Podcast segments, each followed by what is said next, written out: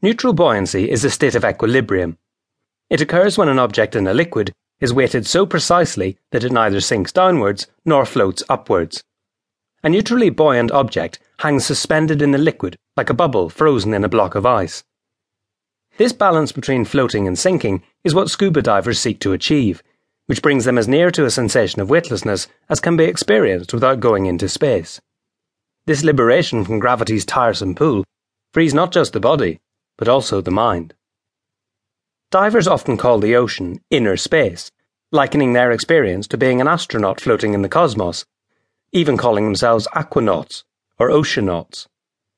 The comparison of deep space with deep sea is not just a neat linguistic juxtaposition of opposites, of above and below, high and deep, two threatening and airless environments.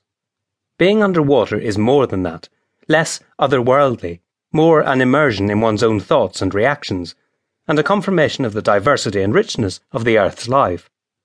Total immersion in water does strange things to the mind, but divers are slow to talk about it, especially to non divers, perhaps wanting to keep that part of their adventure a secret. Scuba diving is not, as Jacques Cousteau famously put it, an entry into the silent world.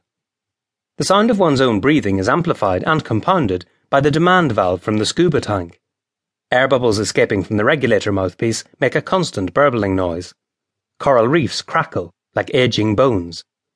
Many fish and crustaceans make pops and grunts, slight sounds, muffled to the human ear, but they add to the noise nonetheless.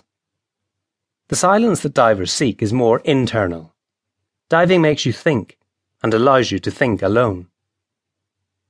Underwater, the noise of my own breathing reminds me that I am an unnatural visitor to this world.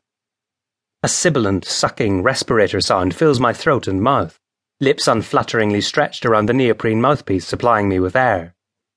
The air filling my lungs is compressed and chilled, cooling me faster than the conductive properties of the sea around me. Ninety feet above, there is a blue canopy dappled with silver and gold halos as sunlight hits the waves. Up there, the world is real, filled with conversation, relationships, decisions, plans to be made.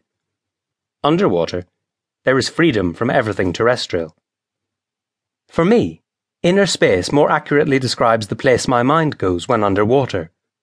The mental release that neutral buoyancy brings is even more valuable than the interaction with creatures of the deep.